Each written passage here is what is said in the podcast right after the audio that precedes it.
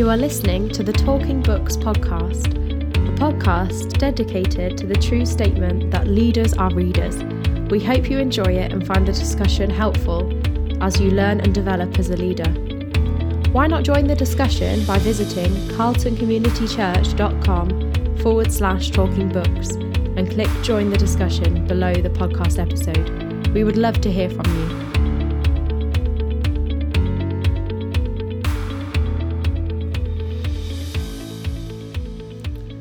Hello and welcome to our third episode of Talking Books. Uh, today we're going to discuss the second chapter of the book that we're reading at the moment, which is Leadership Pain by Samuel Chand. And uh, there's quite challenging references in this book and in this chapter, things that have been challenging for both John and I, and hopefully for you as well, and also some very real truths. So I'm going to hand over to John, who's going to talk a little bit about what he got out of this chapter and maybe just give us a quick overview. Uh, so, John, over to you. Hi, Wes. Good morning, and good morning to you who listen as well. We're so delighted that you can join us today. This chapter, chapter 2, is entitled External Challenges, and uh, they all come to us, or they come to us all. And I, reading this chapter a few times in the last week or so, it brought home to me one is that as the writer talks of external challenges which bring internal stresses. And I think for all of us, uh, the challenges that come into our lives create stress, difficulty, can dominate our thinking, and it's how we handle these stresses. Now, not all stress is bad, some stress is good. And the the writer Samuel in this chapter looks at some of the sources of where these external challenges come from. And reading it, it you can just see the lights going on or little clicks in your mind thinking, oh yes. And so some years ago I heard somebody talk about rogue waves. Now I'm not a sailor, although I've traveled on a boat a few times, but to a sailor, Rogue waves are large, unexpected, and suddenly appearing surface waves that can be extremely dangerous, even to large ships such as ocean liners. Rogue waves present considerable danger for several reasons. They are rare, unpredictable, may appear suddenly or without warning, and, and, and can impact with tremendous force.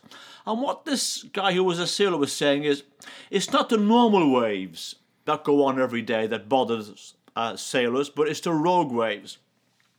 And I read again this morning as I was just thinking about coming in to do our podcast. Rogue waves, called extreme storm waves by scientists, are those waves which are greater than twice the size of surrounding waves. Hmm. They are very often unpredictable and often come unexpectedly from directions other than prevailing wind and waves.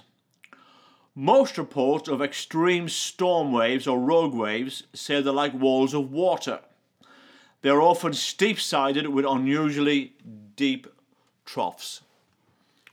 I've never experienced one of those rogue waves, but in the sense of uh, in the literal sense, but there are times in life when the normal waves are superseded by rogue waves. Yeah. And I think this is what Samuel Chand is talking about in his book, External Challenges. Because we have challenges all the time, but it's those things that are have the potential to capsize us in our faith. Yeah. I was off, often encouraged by this passage of Paul when he said, and this is in 2 Corinthians chapter 1. He says, We want you to know, dear brothers and sisters, about the trouble we went through in the province of Asia. We were crushed and overwhelmed beyond our ability to endure, and we thought we would never live through it. That was a rogue way for Paul. Yeah. Such a situation because he was used to being chased and whipped and left for dead, but what happened to them there was one of those rogue waves. Didn't expect it. It came from not the direction they were expecting it, and uh, if they had the ability to M- SMS in those days, they'd have been sending their text to their loved ones, Yeah. saying, "You know what, we may never see you again, but we love you." Yeah. But so they had them. In fa- instead, he says, "In fact, we expected to die." My word, that's a rogue wave. That is, yeah. That's a rogue wave. But as a result, we stop relying on ourselves and learn to rely only on God who raises the dead. And He did rescue us from mortal danger, and He will rescue us again. We have placed our confidence in Him, and He will continue to rescue us. yeah. What a fantastic attitude to those external challenges Yeah. and how you deal with them.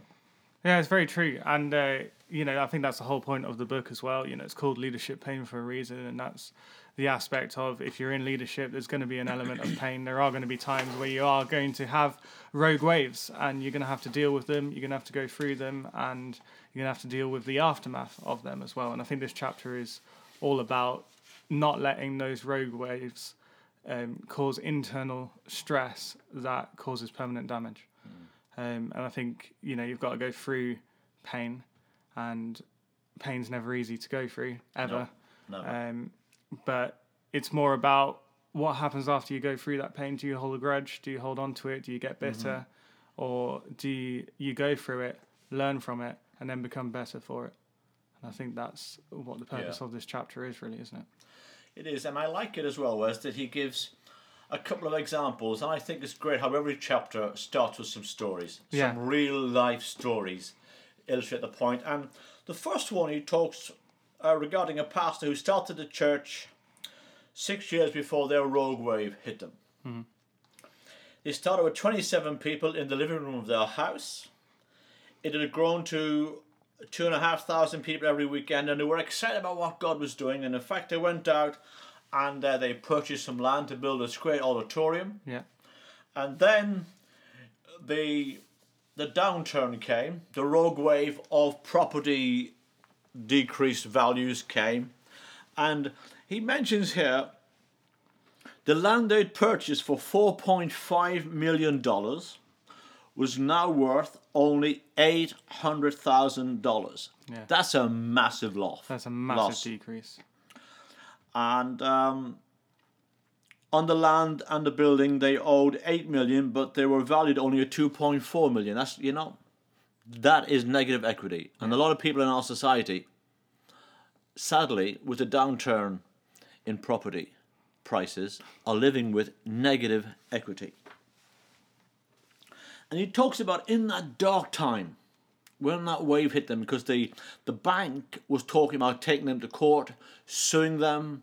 Um, the bank wouldn't accept any payments, no scheduled payments. They and then they I hired a barrister or an attorney in America as they call them, and the attorney says they're coming after you personally as well Yeah, which kind of damaged his health, began to panic, the wave began to overtake him. But he talks in here that in such a time, he says this we kept on worshipping and leading programs. Mm-hmm. That was our mission, and that was our joy. But behind the doors of our offices, I felt the crushing pressure of trying to hold the church together. Mm-hmm. I often felt overwhelmed, but these heartaches turned into the most tender and intimate times with the Lord. The psalmist poured out their hearts to the Lord, and so did I. In the middle of the night, when I couldn't sleep, I wept and prayed, Why are you downcast, O my soul? Why so disturbed within me? Put your hope in God, for I will yet praise him, my Saviour and my God. That's a quote from Psalm 42, verse 5. yeah, And Andy, to cut a long story short, God came to their aid. Someone gave them a, a massive gift. The bank, that's financial gift, the bank uh, came back to the attorney and said, Look, let's try and sort something out. And also, this person who gave him a financial gift towards this land and building to, for the bank also gave them um, an interest free loan. yeah, But that's, that's the end of the story yeah, but it's the way that hits you at the beginning. Yeah. But and as he goes on in this book, this guy talks about in all those situations, and in particular his downturn in, property and the, the massive debt that the church owed. It turned him to God, Yeah. and that's what sustained him. And if you're going through such a, a time today, as you listen to this podcast, and a rogue wave has come out of the blue, not from the direction you were expecting it, I want to encourage you today to be like this pastor who went through this deep, deep, disturbing experience. He found his hope in God. Yeah, and uh, it's not an instantaneous process. It's not like God came to the aid of this pastor straight away. No. Um, it was this series of months that this went on through uh, for. It was a uh, it was quite a long time, um, quite devastating for him. Um, but I like in this story that there is almost a sense of instantaneous bit towards here where it says months later, a church's attorney came to me, meet with me, um, and my executive team. He said, It's over, we've lost. You need to stop paying me and you need to move on. He said that. And then two paragraphs later, it goes, Within 24 hours of the attorney coming to him, he says, the attorney called him again. He said, Benny, you must believe in miracles because it looks like you're going to get one Yeah. And you know they've been going through this process for a month. The attorney had given up. He said, "We've Yeah. lost. Stop paying me. That's it now. Finished." And um, twenty within twenty four hours, the attorney called back again and said, "Well, you must believe in miracles because you're getting one." Yeah. And great. um, the whole situation was then yeah. um, sorted out shortly after that. That miracle was the bank offering a deal after being so um, adamant that they weren't going to offer any sort of deal. And then obviously, this person then gave him a large sum of money and the rest as an interest free loan, which then saw them through that situation. Um, but yeah, very challenging. Very challenging and yet very encouraging. And it's it's it's that bit in the middle, isn't it? Of Yeah. where you don't know what's going to happen. It's an external challenge. It's not your making. It's not your doing. You have no control over it. It just hits you when you're not expecting it to hit you. Uh, it's in that place that he talks here about. You got to keep on doing what's right. Yeah. And he makes a couple of comments about those two times. Uh, sorry, a couple of comments about that difficult time. He says, The most important lesson I learned through all this is the necessity of utter abandonment to the faithfulness of God and the purposes of God. I had talked about trusting God for many years, but now I had a new understanding of what it means to put everything into His hands. And I think the next point is also very important for us and for you as well. I've also learned to hire the very best professionals we can afford when we need them. And what he's really saying is we didn't go for the cheap options to try and get professional help. Yeah. We went for the best. Hiring the right attorney was very important. His expertise gave me a sense of peace.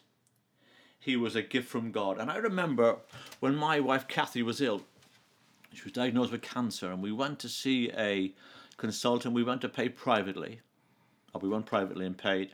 We went for two sessions. And I say to people that although nothing changed in the diagnosis, we sat down with someone who was an expert in their field, and he didn't rush us, and he talked to us in very clear, very practical terms that put our hearts at peace. And it was worth paying the money. Uh, and I would recommend people to do that. Just get some professional advice. Yeah. And then he goes on to say, during this painful season of testing, I reassured my staff and the people in our church that the mission of our church had never been about land or buildings, but about people. Hearts and souls matter more than anything tangible. God was going to get us through it so that people were protected and blessed, and He did. And I put in my little notes here, Wes, I put, you know what, in those rogue wave times, it's important to refocus. Hmm.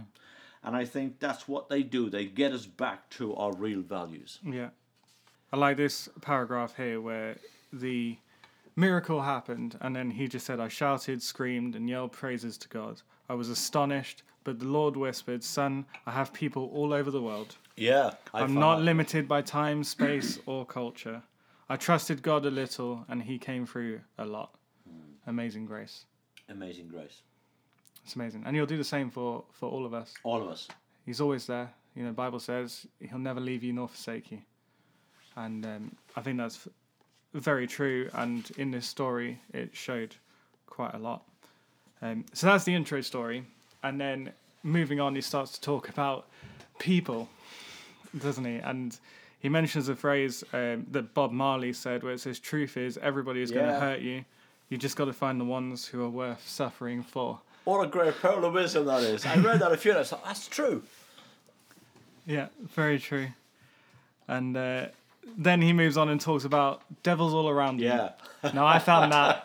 I don't know about you, but I found that very, uh, very, very challenging and very interesting as well. And I wonder if it's you know for other leaders and people who are listening. I wonder if his statement, where ten percent of your congregation will be devils, as he put it, um, will stir trouble, will cause trouble, and the other ninety percent will be on your side. I wonder if you find that true for yourself as well. I've never. I mean, when I read this, I thought that's interesting. Just looking in our context, I, I wouldn't say that we would have ten percent devils in our church. That's my personal reflection. Maybe I've got my head in the ground. I don't know, but I wouldn't say Yeah. that. I don't know how you feel about that, but to be honest, I've never gone, Yeah. I've never gone into a church and looked and be like, okay, you know, that person's a devil, that person's a devil, that person's a Yeah. devil. Um, I've never really, until this book, I never really thought about it. yeah, yeah. I thought about that, and I thought, hmm, I think issues arise sometimes, Oh, don't they? they. And then you deal with them. And yeah, I don't know. In my experience, I find that sometimes people have moments, but they're not always causing trouble. They just cause trouble every now and again, every and- now and again, yeah, they say Um, something or or they make a look. mistake, or they say Yeah. something that's not necessarily Yeah. good. But yeah, I found it very interesting. He talks about uh, some of the sources of external challenges. He talks about the pastor's personal financial strains. And he makes a comment here that some of the challenges pastors face come from the public perceptions of their role.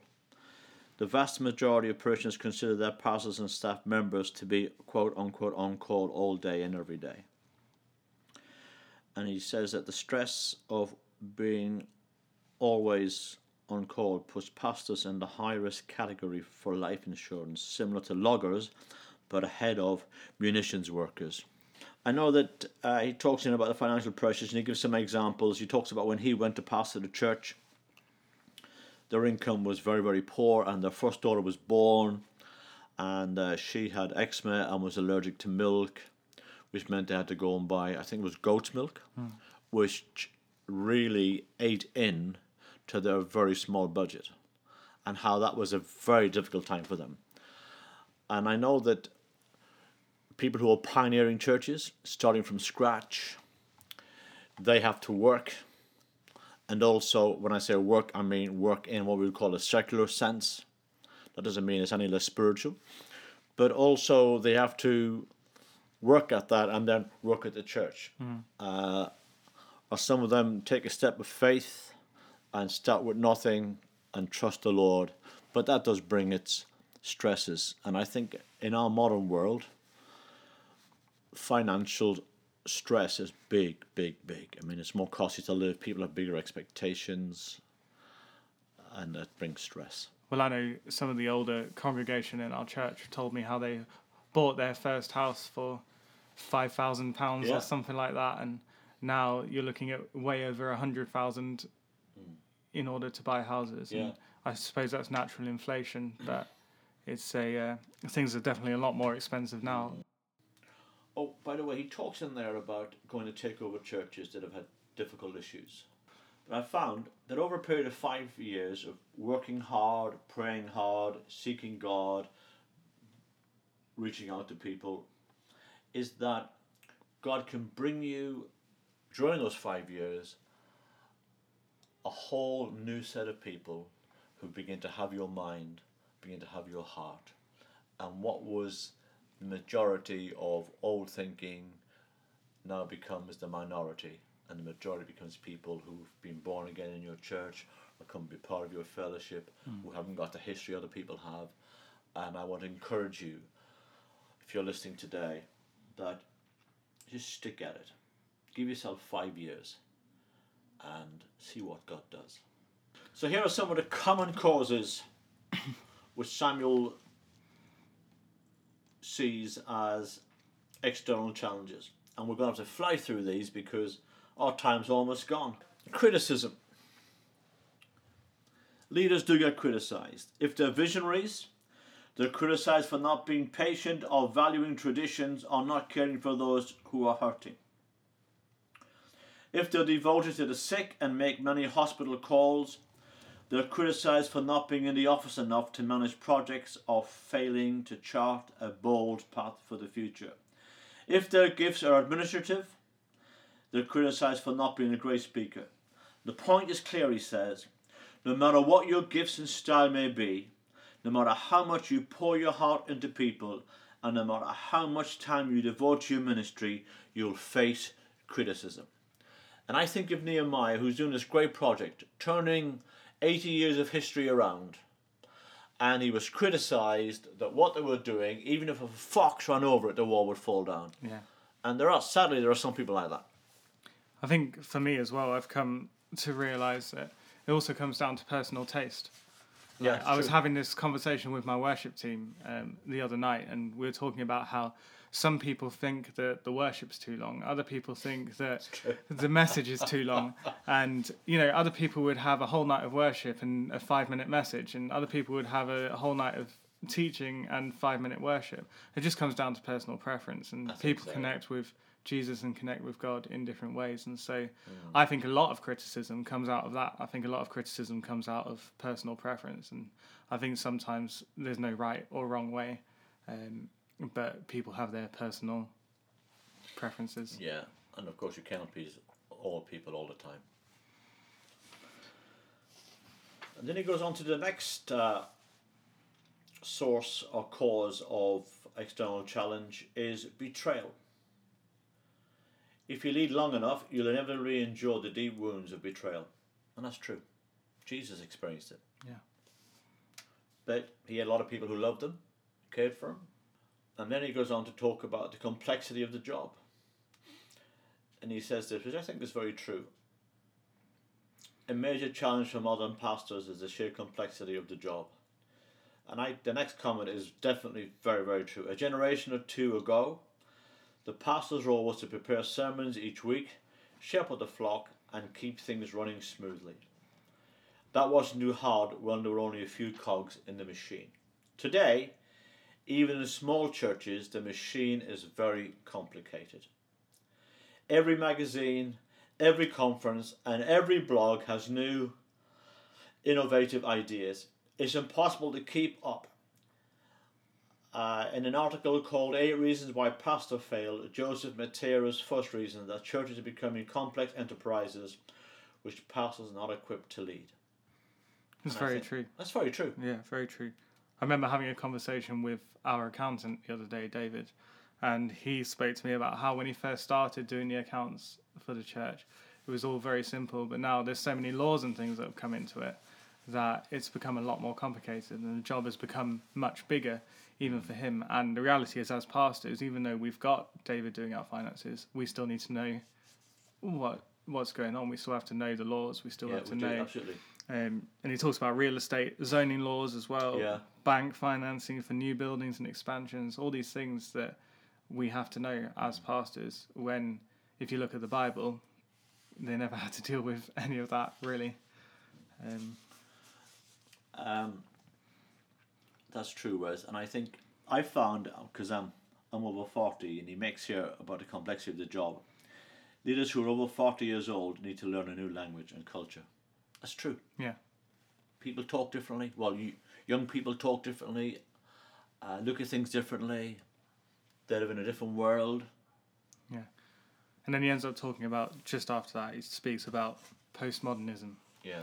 and how old style apologetics don't connect with the minds of of and hearts of the younger audience And um, I actually spent a little bit of time looking at postmodernism, and Right. what I've discovered is um, that the biggest aspect of postmodernism is skepticism.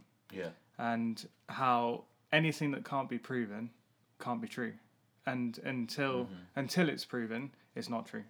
And i think that makes our lives as christians trying to bring people into the kingdom of god um, and as leaders trying to bring people into the kingdom of god and shepherd people in um, very difficult because you can't prove beyond doubt without them having a conviction from the holy spirit themselves that christianity is the only way there's no physical proof that Jesus is who he says he is. It's true. Um, and that comes down to faith and conviction. But with this postmodernism culture, um, that becomes very difficult. Because a lot of people have no idea of God. I mean, I don't know about you, but I, I grew up as a Catholic, uh, and I had a basic understanding of who He was. And a lot of people in my in my generation would have a basic. If you talk about God and Christ and the cross, they'd grasp well, they'd know something about it. But the younger generation, no idea about Him whatsoever. Yeah, it's very true. But also, Wes, I thought because you were quite uh, um, animated when, when you came to my office last week about how do we motivate those in the church. Uh, and he makes a comment here, and and I think this is true because people's lives are so busy, and I'm talking about Christians particularly, and so many demands on their time. And at the click of a button, they have access to the best preachers and teachers around the world. Uh, they can they they've got the kids are involved in all sorts of sports, which na many of them take place on Sunday. So there's massive challenges. Yeah, And then he talks about, and those who come to church are often so distracted by other things that they do little more than show up a time or two a month to check quote unquote spirituality or church attendance off their list of good things to do. And they used to say years ago when I first went into ministry, if you wanted to find, if people were looking for a new church, they need to go three or four Sundays and find out and to get a good feel of the church. But nowadays, people are so infrequent that when you go to a church, half the church could be missing. yeah, And so you, you got to go longer before you get a proper yeah. or a deeper understanding of the church. And I think these are all challenges that can bring pressure. I think one of the hardest things for me um, as well, and one of the most challenging, is people's preconception of church and of leaders. And he writes here, it means many of the people Christian lead- leaders are trying to reach in the community begin with a negative bias against God, against the church, and against the pastor. And those who come to church are often so distracted by other things that they do little more than show up a time or two a month to check spirituality or church attendance off their list of good things to do. Um, Bible believers churches, less than 25% of those attending Yeah. are involved in any groups or studies beyond the Sunday morning services. And he suspects the numbers are actually lower. Um, and that is Richard Craig Kears. I don't know if I pronounced that right, but I wouldn't know, Wes, but it, it looks difficult to pronounce. that's his research anyway. He's found that less than 25% of those attending are involved in any groups or studies beyond the Sunday morning. And we've been having this conversation as well, haven't we, in our uh, team meetings and things, talking about how we can get people in church, in the congregation, more than just Sunday, Sunday morning. mornings, yeah. When I read that, I kind of encouraged me really that it, the problem isn't just ours; Yeah, it's it's everyone's. yeah, And I don't know about you. Sometimes I laugh at twenty five past ten. You like I think you said to me the other week, "Where's everybody?" yeah, But but by the time half ten came or half past We ten full. came, we were full. yeah. And it's just It's so. true. Listen, our time is gone. But if you're um, reading the book, I think limited by team members is a very good point. And then unreasonable rules. People place too much or have rules for us that we can fulfill. Some of that is due, is due to tradi- tradition and biasness. So, well, I know we've gone on a bit this morning, and um, but it's been great having you with us. And it just hopefully we can just get you thinking and um, stimulate your your ability and your courage and your determination about handling external pressures and dealing with internal pressures which they bring. Yeah. And don't forget to join the discussion at carltoncommunitychurch.com forward slash talking books. Find this episode and then click the button that takes you to the discussion page. We'd love to hear your thoughts and your opinions and your stories as well. And next week, we'll be talking about the third chapter, which is Too Much Too Often. Um, so make sure you read that this week, and then we'd love to discuss that with you. Thank you for joining us for this episode of Talking Books. We hope you found it helpful and encouraging. For more information or to leave a comment and join the Talking Books discussion, please visit carltoncommunitychurch.com forward slash talking books.